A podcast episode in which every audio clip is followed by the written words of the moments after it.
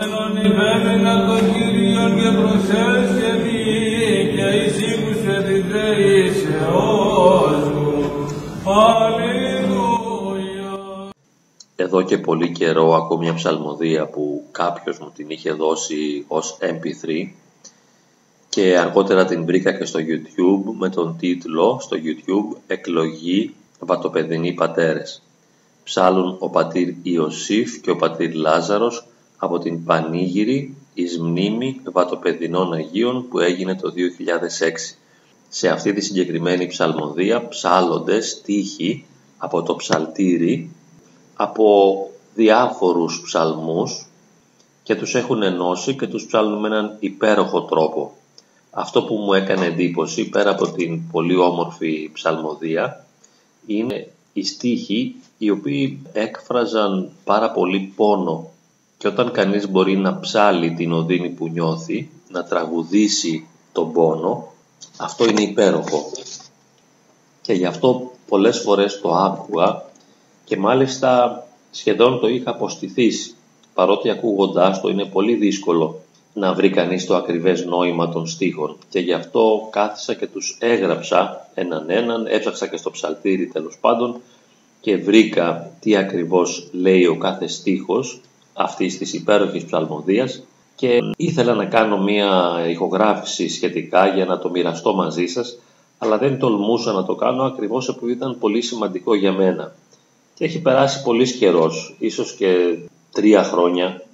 Άκουγα λοιπόν αυτή την ψαλμοδία πολλές φορές και ενώ ταξίδευα στο αεροπλάνο, στο καράβι, στο αυτοκίνητο.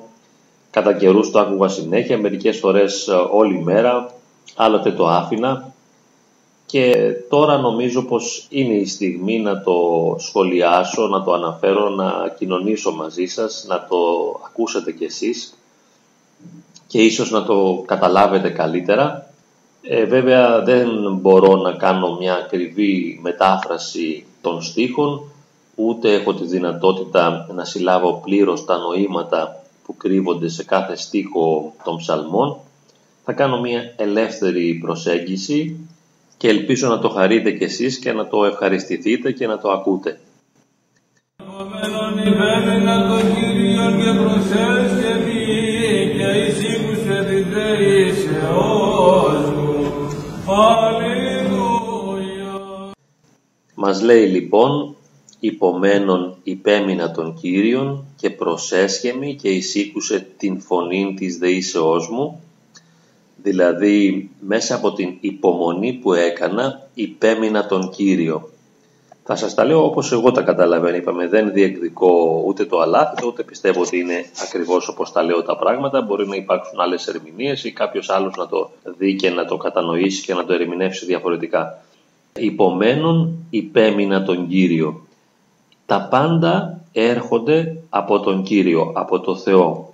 Ο άνθρωπος ο οποίος ζει μέσα στην ένταση της σχέσης της προσωπικής με το Θεό αισθάνεται πάντα να βρίσκεται σε μία σχέση μαζί Του. Βρίσκεται πάντα σε μία σχέση με το Θεό.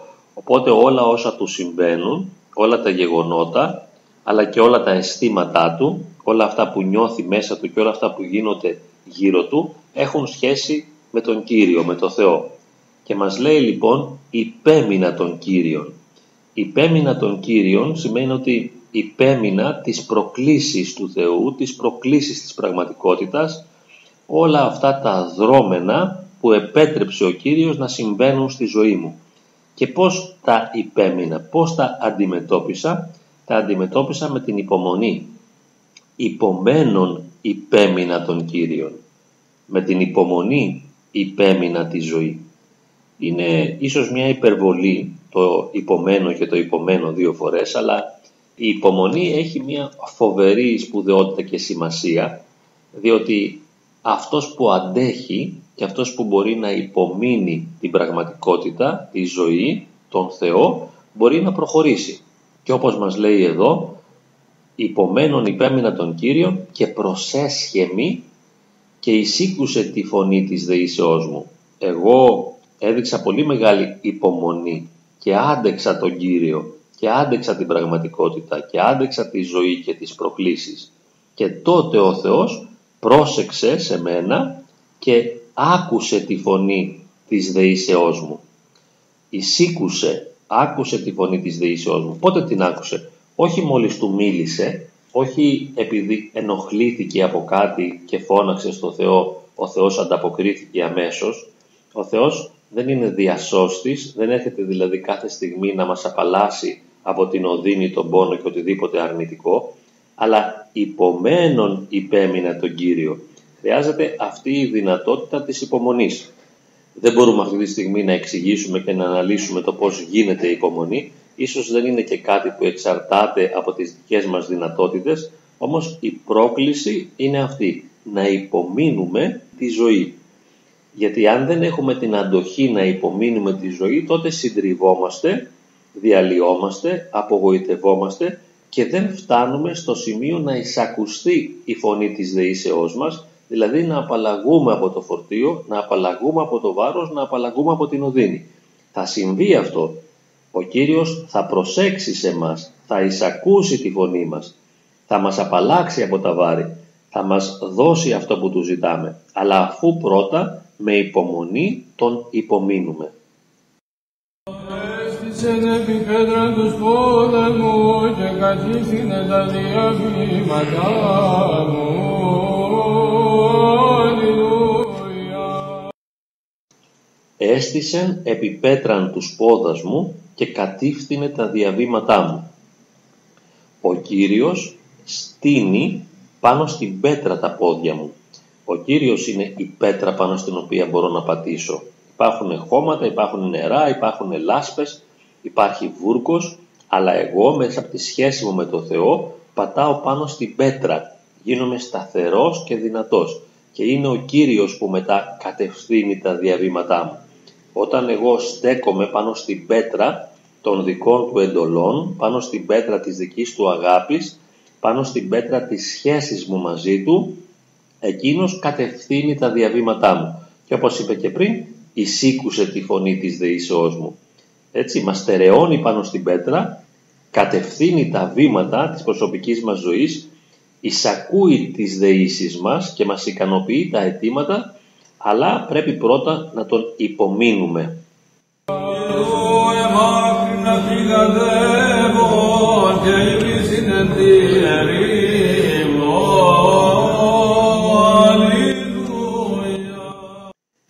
Ιδού εμάκρινα φυγαδεύων και η βλήστην εν τη ερήμο.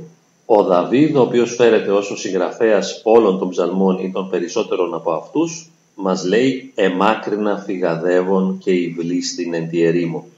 Έχει εχθρούς ο Δαβίδ, πέρα από αυτά που τον πληγώνουν, τα προσωπικά του, πέρα από την πάλη του με το Θεό, πολύ συχνά έχει κάποιους ανθρώπους οι οποίοι τον πολεμούν. Και εμείς έχουμε ανθρώπους οι οποίοι μας πολεμούν και εκείνος ε, τρέχει να σωθεί από αυτούς. Ο Δαβίδ δεν τρέπεται να πει ότι κάποιοι τον πολεμούν, ότι έχει εχθρούς, ότι φοβάται, ότι είναι ταραγμένος, ότι υποφέρει. Τα ομολογεί όλα στο Θεό, είναι πάρα πολύ ανθρώπινος και βγάζει όλη του την ανθρωπινότητα και όλη του την αδυναμία μπροστά στο Θεό και την ομολογεί. Εδώ μας λέει εμάκρυνα φυγαδεύων, σαν να λέει ας πούμε το έβαλα στα πόδια, άρχισε να τρέχω, πήγα πολύ μακριά. Έφυγα, τραπέτευσα ας πούμε, από μια πραγματικότητα πολύ ενοχλητική για μένα και η βλήση εν τη ερήμο. Και πήγα να κατοικήσω στην έρημο. Πόσοι από εμάς δεν θέλουμε κάτι ανάλογο να κάνουμε, να σηκωθούμε να φύγουμε, να τρέξουμε μακριά από αυτούς που μας πληγώνουν και να πάμε στην έρημο. Το φαντασιωνόμαστε μάλιστα και το σκεπτόμαστε πολλές φορές να πάω να φύγω, να γλιτώσω, να ησυχάσω από όλους. Και πολύ ανθρώπινα εδώ ο Δαβίδ μας το λέει αυτό. Υιός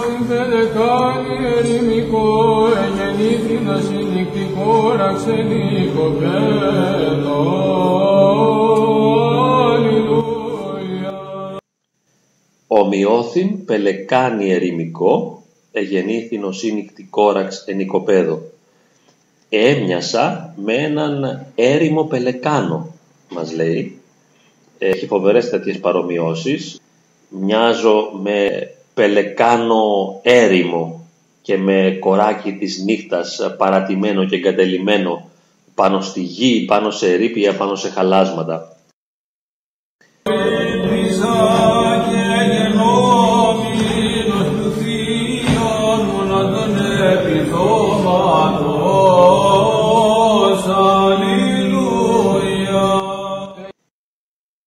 Η γρύπνησα και εγενόμην ως στρουθίων μονάζων επιδόματος.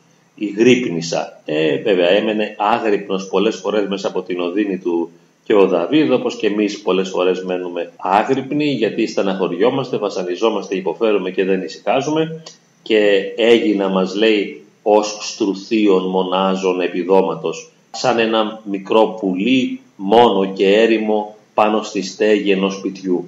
Έτσι ένα μικρό πουλάκι που είναι μόνο στη στέγη ενός σπιτιού, φανταστείτε να κάνει και κρύο, να είναι και νύχτα και έτσι μένει άγρυπνος, σαν ένα τέτοιο πουλάκι έρημο. Γεννήθη τα δάκρυά μου, εμιάρτος ημέρας γεννητός, Αλληλούια. Εγεννήθη τα δάκρυά μου εμιάρτος ημέρας και νυχτός.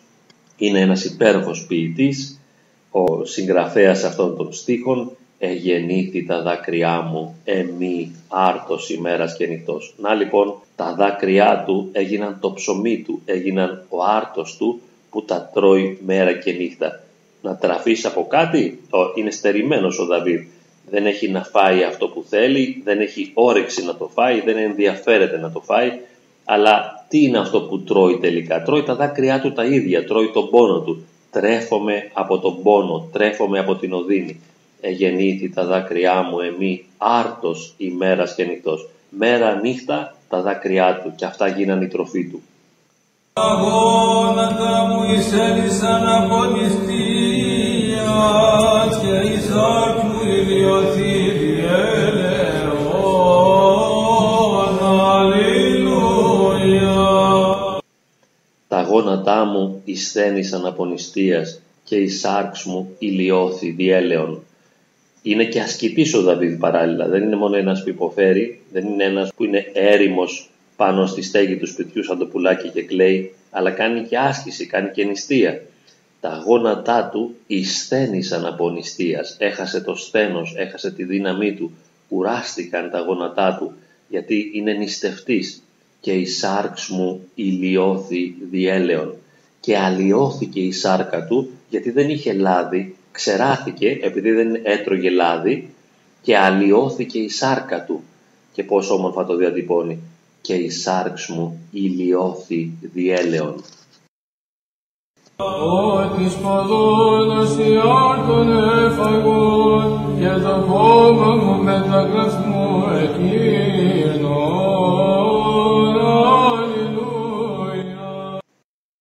Ότι σποδών ως η άρτων έφαγον και το πόμα μου με τα κλαθμού εκύρνων. Υπέροχος πάλι για να διατυπώνει την οδύνη που βιώνει. Ότι σποδών ως η άρτων έφαγον. Έφαγε στάχτη σαν να ήταν ψωμί και με δάκρυα έβαζε να πιει το νερό. Πίεσα εν το στεναγμό μου, λούσο καθεκάσει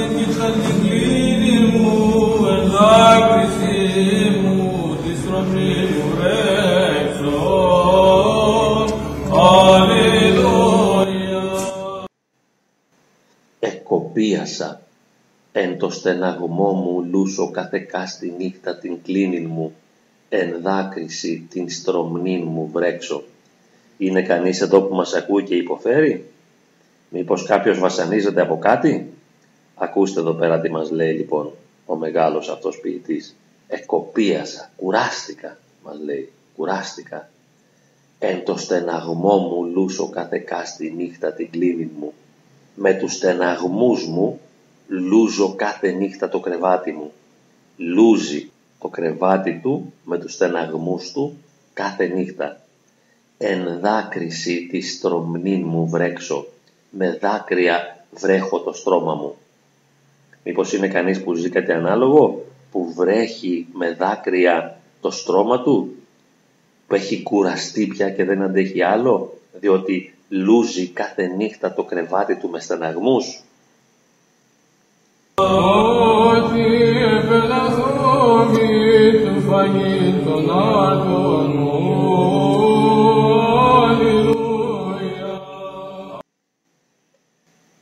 ότι επελαθόμην του φαγήν των άρτων μου. Ξεχνούσε να φάει το ψωμί του. Από τον πόνο, από την οδύνη, από τη δυστυχία που βίωνε, από τα αρνητικά του συναισθήματα, δεν τον ενδιέφερε πια το φαΐ. Δεν ήθελε να φάει. Ξεχνούσε να φάει το ψωμί του.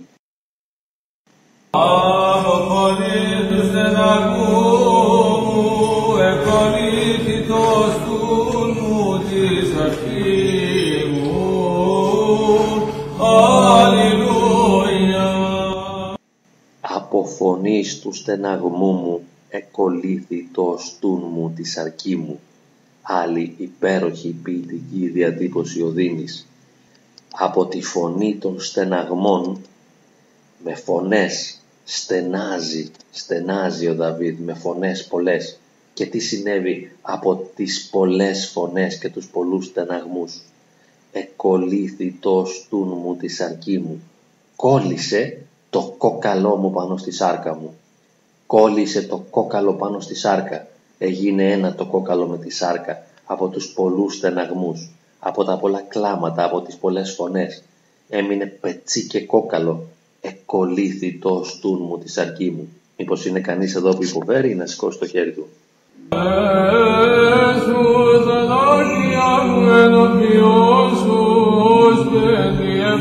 Και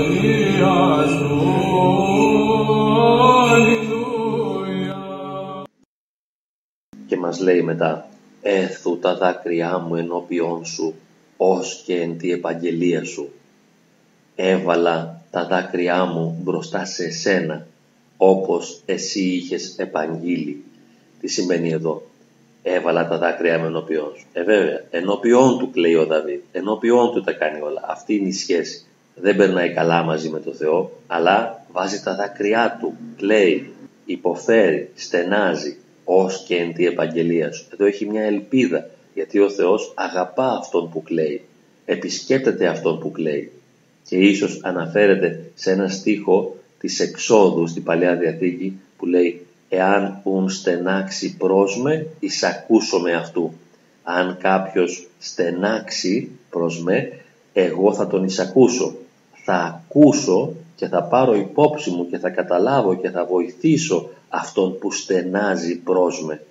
Στην έξοδο το έλεγε αυτό και ίσως αυτή είναι μια επαγγελία του Θεού και μας λέει λοιπόν εδώ ο Δαβίδ, έθου τα δάκρυά μου ενώπιον σου ως και εν τη επαγγελία σου. Και εσύ το έχεις ζητήσει Κύριε και έχεις τάξει ότι θα βοηθήσεις αυτόν που στενάζει. Ενά λοιπόν και εγώ τώρα στενάζω και βάζω τα δάκρυά μου μπροστά σε σένα. Γιατί κλαίω απέναντι σε σένα. Δεν έχω να κλάψω σε κανέναν άλλον.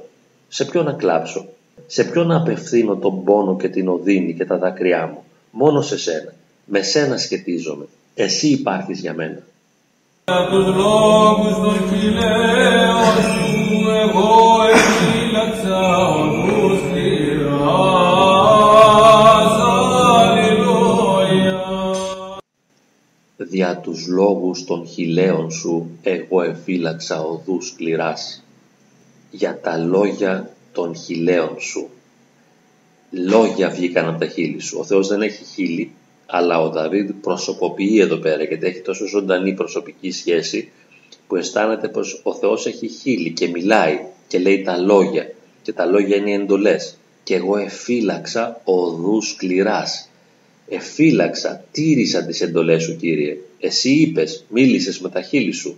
Και εγώ φύλαξα τις εντολές αυτές αλλά η οδοί, οι δρόμοι αυτοί ήταν σκληροί δρόμοι γιατί μπαίνω σε σκληρό δρόμο όταν αποφασίζω ή νιώθω την ανάγκη να υπακούσω στις δικές σου εντολές.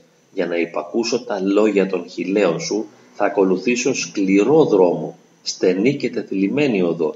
Ναι, και εγώ το άντεξα αυτό και εφύλαξα οδού σκληράς δια τους λόγους των χιλέων σου. Ύψισε η ψυχή μου, πως απλώσεις μου, εν γερήμα και αμάτω και αλλήλω. Αλληλούια. Και πάμε σε έναν άλλον υπέροχο στίχο από τους ωραιότερους που υπάρχουν ποτέ στην παγκόσμια ποίηση. Εδίψησέ σε η ψυχή μου, πως απλώς σύ η σάρξ μου εν γη ερήμο και αβάτο και ανίδρο. Αυτό και μόνο θα μπορούσε να ήταν όλο το ψαλτήρι. Αυτός ο στίχος τα συγκεντρώνει όλα. Σε δίψησε η ψυχή μου, εδίψησέ σε η ψυχή μου. Σε δίψασα Κύριε, η ψυχή μου δίψασε για σένα.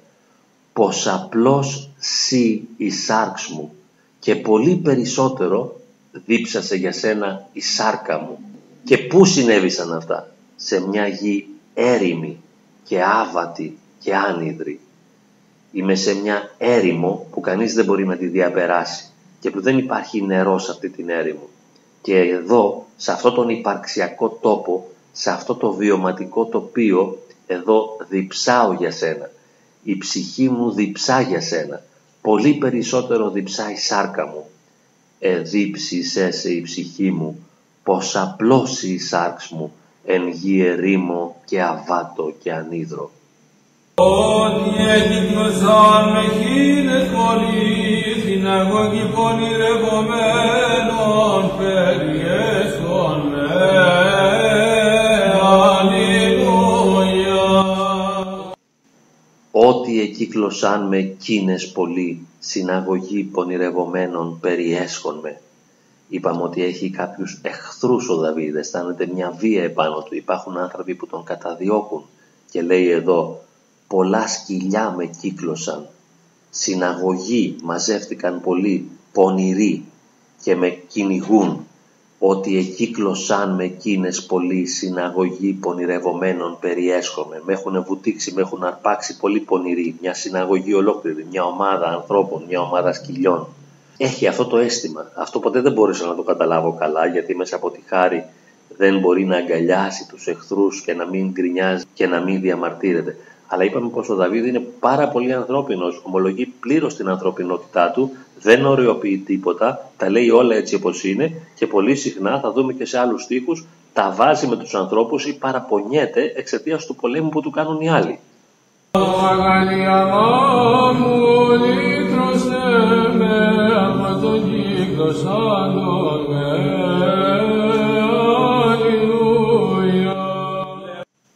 Ακολουθεί όμως μια άλλη υπέροχη φράση όπου υποκλεινόμαστε εδώ πέρα στον μεγάλο συγγραφέα και ποιητή «Το αγαλίαμά μου λύτρωσέ με από τον κυκλωσάντον με».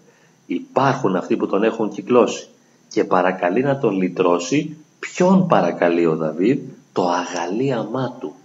Ποιο είναι το αγαλίαμά του; Είναι ο Θεός. Είναι ο Κύριος του. Είναι αυτός που τον κάνει να αγάλεται, να χαίρεται, να ευχαριστιέται, να ησυχάζει, να ελευθερώνεται, να λυτρώνεται και δίνει στο Θεό ένα υπέροχο όνομα. Είσαι το αγαλίαμά μου. Φανταστείτε κι εμείς έτσι να προσευχόμασταν. Αγαλίαμά μου, ελέησόν με. Αγαλίαμά μου, ελέησόν με. Έτσι λοιπόν το διατυπώνει υπέροχα. Το αγαλίαμά μου, λύτρωσέ με από τον κύκλο σάντον με. Θεονάκη σε πολέμησαν με νεότητών μου, όλη την ημέρα παρετάσσουν το πολέμους. Αλληλούια. Πλεονάκης επολέμησαν με εκ νεότητός μου, όλην την ημέραν παρετάσαν το πολέμους. Μας πολεμά και μας, μήπως η μαμά μας, ο μπαμπάς μας, η θεία μας, τα παιδιά μας, ναι. Όλη την ημέραν παρετάσαν το πολέμους, όλη την ημέρα μας πολεμούν. Πολλές φορές το νιώθουμε αυτό. Και προσέξτε, πλεονάκης επολέμησαν με εκ νεότητός μου. Αυτό που ζούμε κι εμείς. Από μικρά παιδιά που είμαστε, οι άλλοι τι κάνουν, παρετάσαν το πολέμους. Μας κάνουν πολέμους, μας πολεμούν. Έτσι το βιώνουμε. Και εμείς κάνουμε πολέμους σε αυτούς και αυτοί σε εμάς. Και αυτή είναι η τραγωδία του να υπάρχεις. Αλλά αυτή είναι μια εμπειρία και ο Δαβίδ τολμά να το ομολογεί. Πλεονάκης πολλές φορές, συνέχεια, πολλοί με πολέμησαν από τότε που ήμουν μικρός, όλη την ημέρα. Ίσως όλοι οι άνθρωποι με τους οποίους συναναστρέφομαι. Αν είσαι και ευαίσθητος και ευάλωτος, νιώθεις ότι παντού υπάρχει ένας πόλεμος γύρω σου. Και αυτή είναι μια βιωματική πραγματικότητα. Έδινα δόξον αυτό πράγμα πικρόν, του κατά το ξέψεν αποκρύφης αμόμων. Αλληλούια. ενέτειναν τόξον αυτόν πράγμα πικρόν του κατατοξεύσε εν αποκρύφης άμωμον. Είδατε, βιώνει πάλι τον πόλεμο με τόξο. Κάποιοι τεντώνουν τόξο, πικρό. Πικρό πράγμα είναι αυτό. Εναντίον του κατατοξεύουν. Εν αποκρύφης άμωμον. Εγώ είμαι άμωμος. Έτσι νιώθει. Αισθάνομαι, δεν τους κάνω τίποτα, δεν τους πειράζω. Αλλά αυτοί κατατοξεύουν. Τεντώνουν το τόξο και μου πετάνε πικρά πράγματα. Αυτή είναι η ανθρώπινη εμπειρία μας. Ούτε η ανομία μου, ούτε η αμαρτία μου, Κύριε, αν ανομία σε δραμών και σας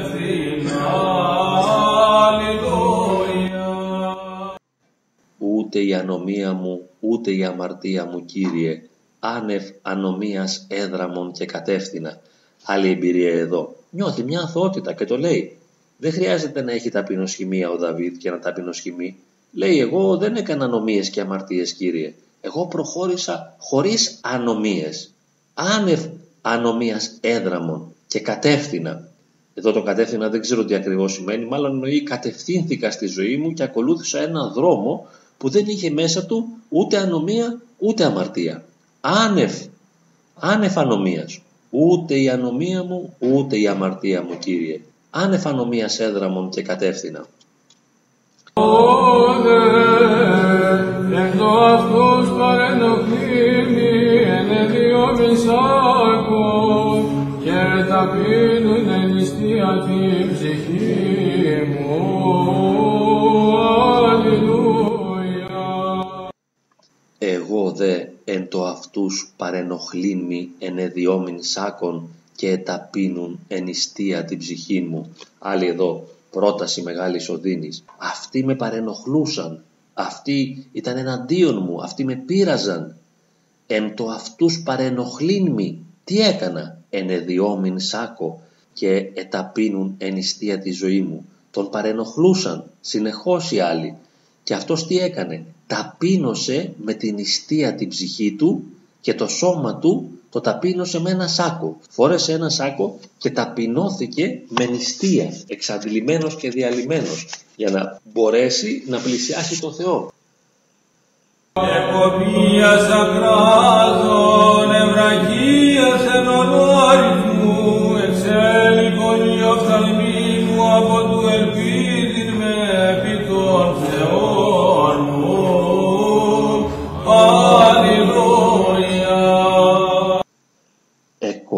Εκοπίασα κράζον, ευραγχίασεν λάρινξ μου.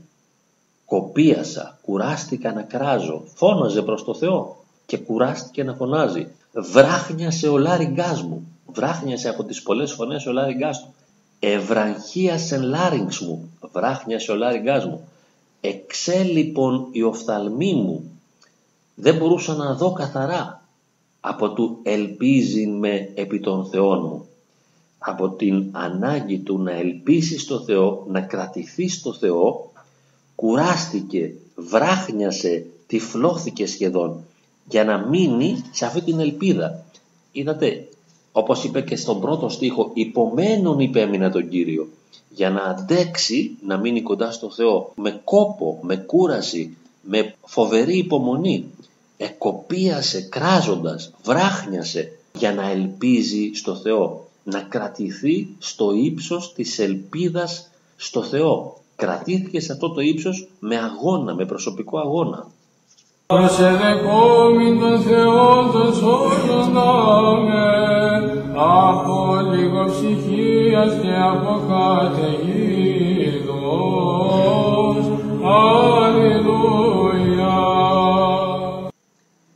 Προσεδεχόμην τον Θεόν τον σώζοντά με από ολιγοψυχίας και από καταιγίδος. Έχει επίσκεψη Θεού, δέχεται το Θεό, αισθάνεται την παρουσία του Θεού και λέει προσεδεχόμην τον Θεόν. Προσδέχθηκε τον Θεό, τον αισθάνεται μέσα του να τον σώζει μετά ο Θεός από την ολιγοψυχία και από την καταιγίδα. Η καταιγίδα είναι το εξωτερικό γεγονός που έρχεται να σε συντρίψει, σαν καταιγίδα να σε συντρίψει η ζωή, αλλά και από μέσα πολεμήσε από τη δική σου ολιγοψυχία, όπου είναι λίγη η ψυχή που δεν βαστάς, που δεν κρατάς, που δεν έχεις την αντοχή να υπομείνεις με υπομονή τον Κύριο, αλλά ολιγοψυχής και λες δεν αντέχω Κύριε. Όμως ο Θεός έρχεται να σε επισκεφθεί προσεδεχόμην τον Θεόν. Τον ελάμβανε το Θεό, τον δεχόταν, τον έπαιρνε μέσα του, δεχόταν επίσκεψη του Θεού και εκείνος τον έσωζε από την ολιγοψυχία και από την καταιγίδα. Προρώμη των Κύριων ενώπιον μου διαπαντός, ότι εκ δεξιών μου ευθύνη να μη σαλευθώ.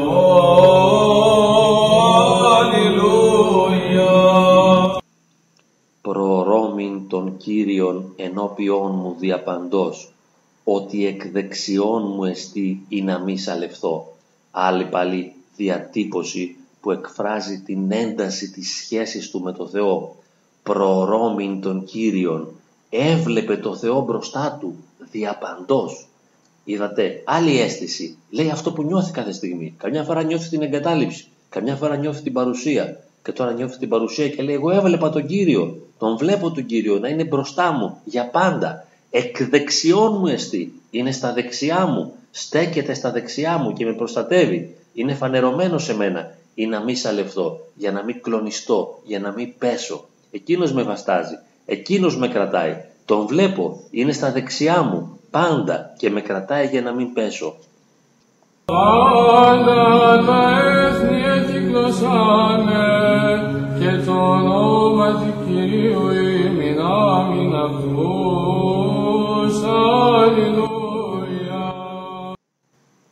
Πάντα τα έθνη εκύκλωσάν με και το ονόματι Κυρίου ημινάμιν αυτούς. Όλα τα έθνη με κύκλωσαν. Οι πάντες είναι εναντίον μου. Όλοι είναι γύρω μου. Έχουν έρθει και με πολεμούν.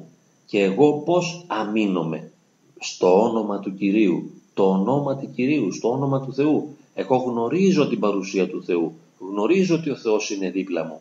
Και γι' αυτό αμήνομαι σε όλο αυτό τον πόλεμο που δέχομαι και αν όλα τα έθνη με έχουν κυκλώσει, ακόμα και αν όλοι είναι εναντίον μου, εγώ αμήνομαι με το όνομα του Θεού. Κύκλωσαν με ως ημέλησε Κυρίων και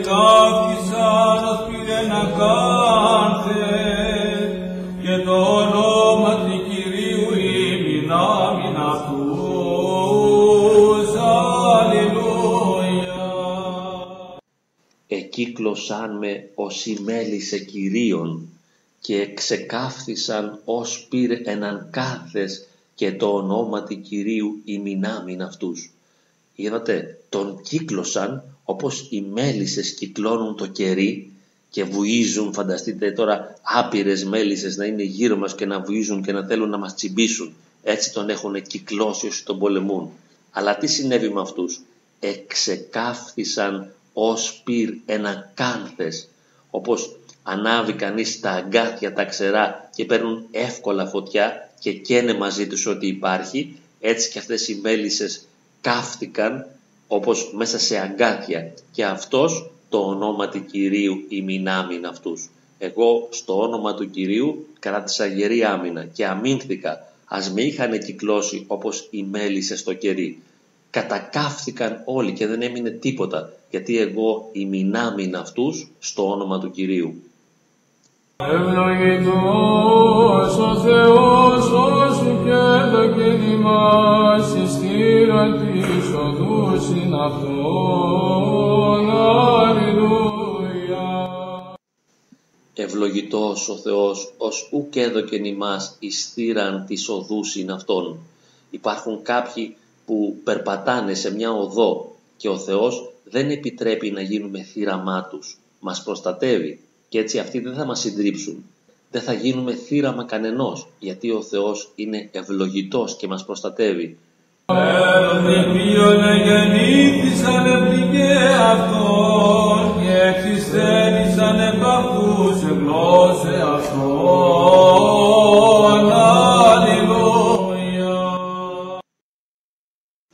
βέλος νηπίων εγεννήθησαν επληγέ αυτόν και εξισθένησαν επ' αυτούς εγλώσε αυτόν. Είδατε, μου προκαλούν πληγές, αλλά τα βέλη τους είναι σαν βέλη μικρό παιδιών. Είναι βέλη νηπίων, δεν έχουν δύναμη. Οι πληγές που θα μου προκαλέσουν είναι μικρές πληγές, τα βέλη τους είναι μικρά, βέλη νηπίων. και οι γλώσσες τους εξισθένησαν επ' αυτούς. Τα λόγια τους δεν έχουν πια δύναμη επάνω μας. Είναι πολύ σημαντικό να πάψουν τα λόγια των άλλων να έχουν ισχύ πάνω μας και να έχουμε μια καλή και γλυκιά αυτονομία όπου δεν μας πειράζει τίποτα. Είμαστε αυτόνομοι, θωρακισμένοι και εγλώσσε αυτών δεν μπορούν να μας κάνουν τίποτα. Και τα βέλη που μας πετούν είναι σαν βέλη νηπίων. Είναι δική μας ερμηνεία. Οι άλλοι μας κυκλώνουν, μας πολεμούν. Αλλά εμείς όμως μπορούμε να θωρακιστούμε με το όνομα του Θεού, με την αγάπη του Θεού και να μην μας πιάνει τίποτα. Να γίνουμε άτρωτοι. Εξομολογησάς το σάσι, Κύριε, πάντα τα έργα σου και η όση σου ευλογησά το σάσε.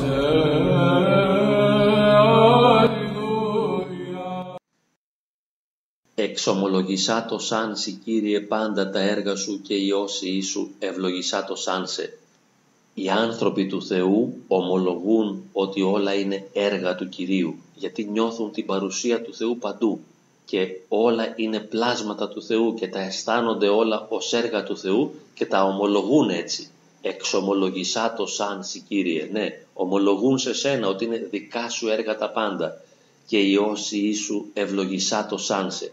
Και αυτοί που είναι όσοι καθαγιασμένοι με το πνεύμα σου το Άγιο σε ευλογούν, ευλογούν εσένα και δοξάζουν εσένα και ομολογούν ότι όλα είναι δικά σου έργα. Αγώθητε απ' μου πάντες οι εργαζόμενοι την ανομία. Αλληλούια. Απόστητε απ' εμού πάντες οι εργαζόμενοι την ανομίαν. Υπάρχουν αυτοί που εργάζονται την ανομία και δεν τους θέλει δίπλα του. Φύγετε μακριά μου όλοι εσείς που δεν είσαστε κοντά στο Θεό αλλά εργάζεστε την ανομία. Αλλά αυτό που κάνετε δεν είναι αυτό που θέλει ο Θεός αλλά εξυπηρετείτε τις δικές σας ατομικές ανάγκες. Όλοι εσείς μακριά. Και αυτό βέβαια σημαίνει ότι εγώ θα μείνω μακριά σας. Μακριά εσείς από μένα. Εγώ θα δωρακιστώ από εσά ώστε να μην με πληγώνετε, να μην με επηρεάζετε αρνητικά, να μην με βάζετε σε πειρασμό και να μην με οδηγείτε και εμένα στην ανομία. Γνώτε ότι εθαυμάστοσε Κύριος τον όσιον αυτού και κοπίασε εις τον αιώνα και ζήσετε εις τέλος. Αλληλούια. και γνώτε ότι εθαυμάστοσε Κύριος τον όσιον αυτού και εκοπίασεν εις τον αιώνα και ζήσετε εις τέλος. Και μάθετε όλοι εσείς ότι ο Κύριος τον αγαπημένο του και αυτόν που τον αγαπά, τον όσιον αυτού, αυτόν που τον έχει καθαγιάσει ο Κύριος, τον καθιστά θαυμαστό και γινόμαστε κι εμείς θαυμαστοί, όπως θαυμάσιος είναι ο Κύριος, στο βαθμό που δεχόμαστε τη χάρη Του. Και λέει ο Δαβίδ, και γνώτε ότι εθαυμάστοσε Κύριος τον όσιο αυτού, τον έκανε θαυμάσιο τον όσιό Του και εκοπίασε εις τον αιώνα και ζήσετε εις τέλος. Εκοπίασε βέβαια, εκοπίασε ο όσιος, γιατί δεν μπορεί να γίνει όσιος αν δεν κοπιάσει, μέσα από αυτόν τον αγώνα της υπομονής, το υπομένων υπέμεινα τον Κύριο, αλλά μέσα από αυτόν τον κόπο ζήσετε εις τέλος, γιατί ο άνθρωπος του Θεού νικάει το χρόνο και περνάει στην αιωνιότητα και δεν πεθαίνει ποτέ. Ζήσετε εις τέλος, δεν γνωρίζει ποτέ θάνατο, υπερβαίνει από αυτή τη ζωή το θάνατο και γνώτε ότι εθαυμάστοσε Κύριος τον όσιον αυτού και κοπίασεν εις τον αιώνα και ζήσετε εις τέλος. Αγαπήσατε τον Κύριον πάντες οι όσοι αυτού, ότι Κύριος αγαπά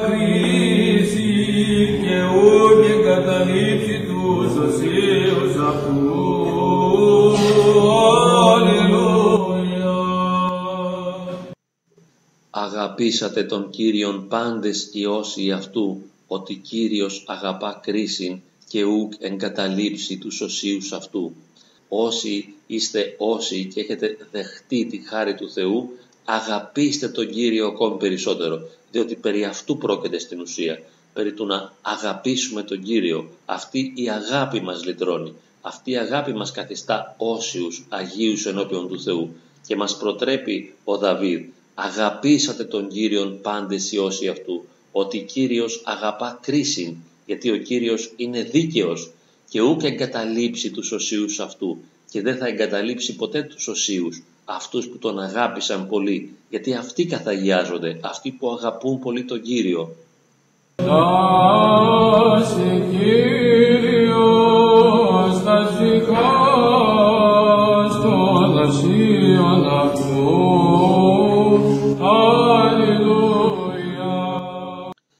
Φυλάσει Κύριος τας ψυχάς των οσίων αυτού.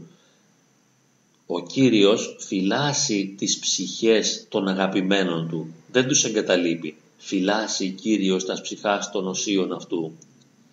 Αφήσονται όσοι ενδόξοι και αγκαλιάζονται επί των κοιτών αυτών, τίμιος εναντίον Κυρίου, ο θάνατος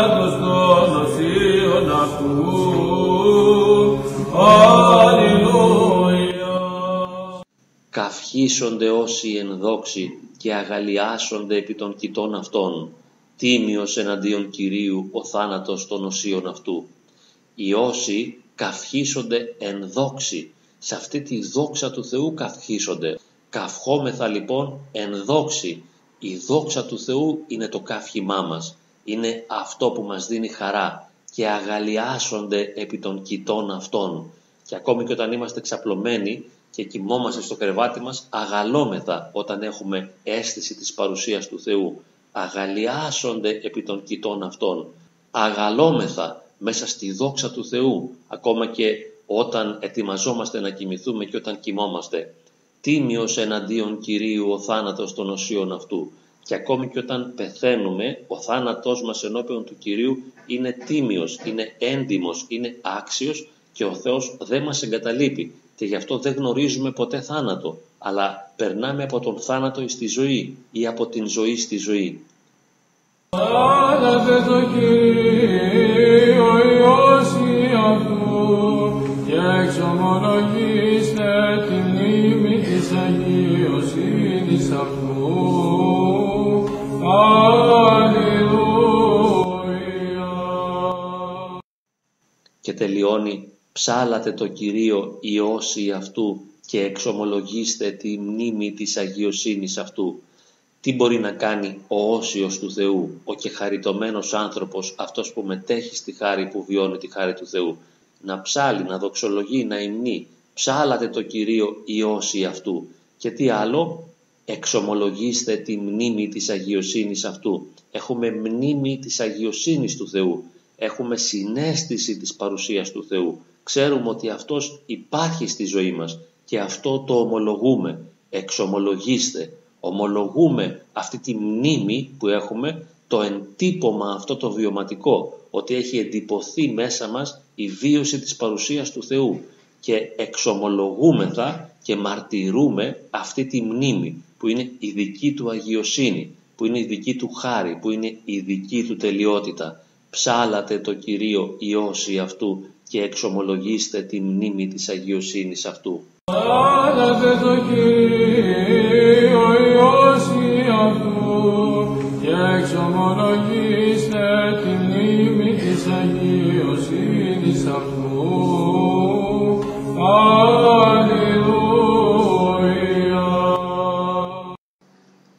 Μεγάλο το πανηγύρι αγαπητοί φίλοι μέσα από τους ψαλμούς, ακόμη και αν δεν είχαμε μουσικά όργανα για να ψάλουμε εν χορδές και οργάνεις, όμως ίσως συντονιστήκαμε για λίγο, νιώσαμε κάτι, κατανοήσαμε κάτι, ίσως δονήθηκε για λίγο η ψυχή μας και η καρδιά μας για να κοινωνήσει με τον Θεό που είναι ο άρχοντας της αγάπης.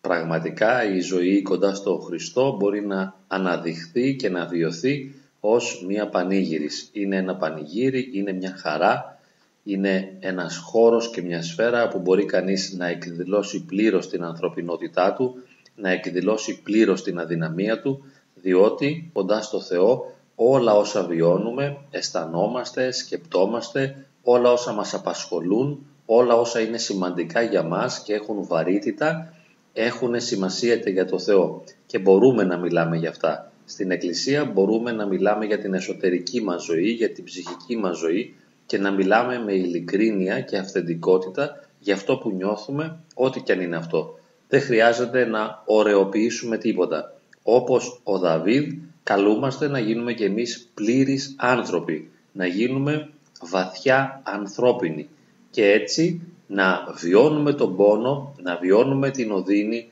να βιώνουμε την ευχαριστία, να βιώνουμε τη δοξολογία και όλα αυτά να γίνονται ένα. Να είμαστε πολύπλευροι και πολυδιάστατοι εν Χριστώ Ιησού. Δεν υπάρχει κάτι που να μην είναι ανεκτό και δεκτό στο χώρο της Εκκλησίας. Ακόμη και η αμαρτία, τα σφάλματα, τα λάθη που κάνουμε, οι αδυναμίες μας, όλες αυτές γίνονται αποδεκτές μέσα στο χώρο της Εκκλησίας. Διότι ο Θεός είναι αγάπη, η αγάπη Του είναι μια αγκαλιά για μας, νοιάζεται για μας, ενδιαφέρεται για μας και μας προσλαμβάνει πλήρως, ολόκληρους. Δεν έχει απαιτήσεις ο Θεός τελειότητας. Παρά το γεγονός ότι καλούμαστε και έχουμε ως στόχο να γίνουμε τέλειοι κι εμείς όπως είναι τέλειος ο Θεός, όμως αυτή η τελειότητα δεν είναι μια απέτηση αλλά μια παράκληση διότι ο Θεός μας δέχεται πλήρως κάθε στιγμή έτσι όπως είμαστε και μπορούμε και εμείς όπως ο Δαβίδ να λέμε τι είναι αυτό που μας στεναχωρεί, τι είναι αυτό που μας πληγώνει και μας βασανίζει, ποιοι είναι οι άνθρωποι που μας πονάνε, που μας στεναχωρούν, που μας καταδιώκουν.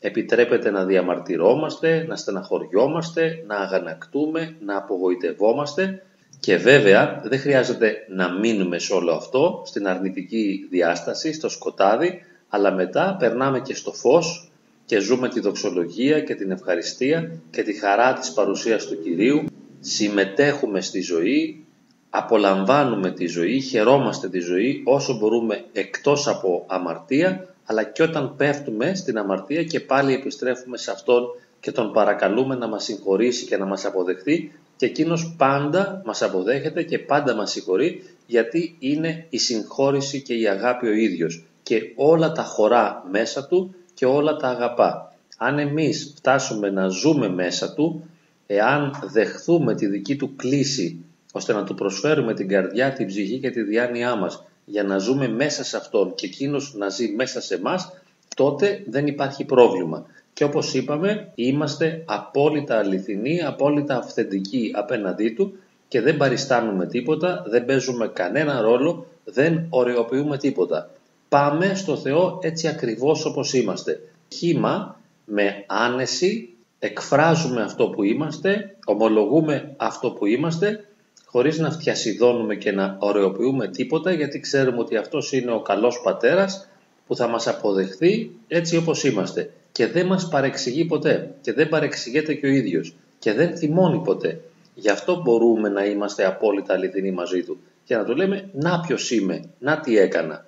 Τα έκανα θάλασσα, βυθίστηκα πάλι στις αδυναμίες, για χιλιοστή φορά έπεσα στο ίδιο λάθος. Δεν πειράζει, ο Θεός το καταλαβαίνει, το ξέρει, το γνωρίζει, το δέχεται και μας αγαπά ακριβώς έτσι όπως είμαστε, μέσα στα μαύρα μας τα χάλια, μέσα στην αδυναμία μας, μέσα στις πτώσεις μας. Αυτός είναι η άπειρη απέραντη άχρονη αιώνια αγάπη που θέλει να μας αγιάσει, να μας καθαρίσει, να μας φωτίσει και να μας ενώσει μαζί Του. Και εμείς το μόνο που καλούμαστε να κάνουμε είναι να παραδοθούμε σε Αυτόν. Κύριε, σου δίνω τα χάλια μου και σε παρακαλώ να τα αγιάσεις, σου δίνω τον ποταπό μικρό εαυτό μου και σε παρακαλώ εσύ να τον αναστήσεις. Πάρε με και κάνε με ό,τι θέλεις. Επόμενον υπέμενα το Κύριον και προσέσαι μη και εισήγουσε την θεήσεώς μου. Αλληλούια. Έστησεν επί πέτρα τους πόλεμου και κατήφθηνε τα διαβήματα μου. Αλληλούια. Εγώ εμάκρυ να φυγαδεύω και ημίσιν εν τη ερήμο.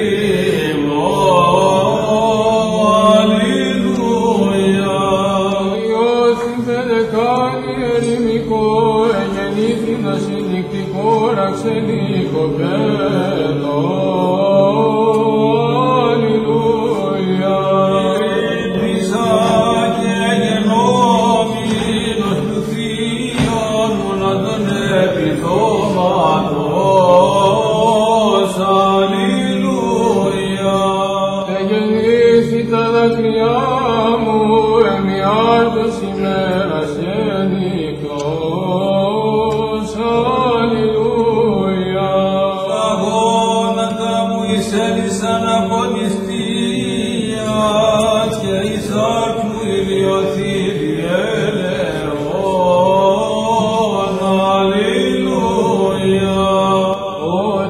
αγωνασιών των έφαγων και το χώμα μου μεταγραφμό εκείνων.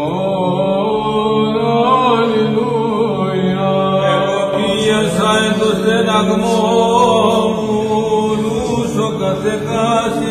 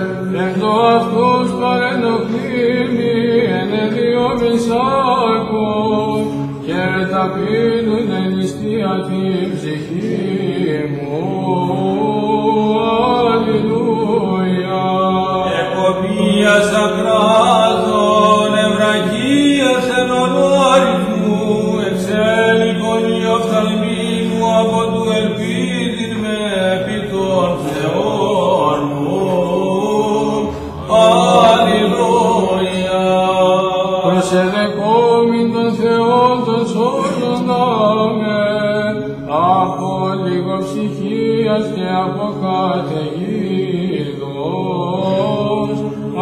Αλληλούια. Προρώμη των Κύριων ενώπιών μου διαπαντός, ότι εκ δεξιών μου ευθύνη να μη σαλευθώ.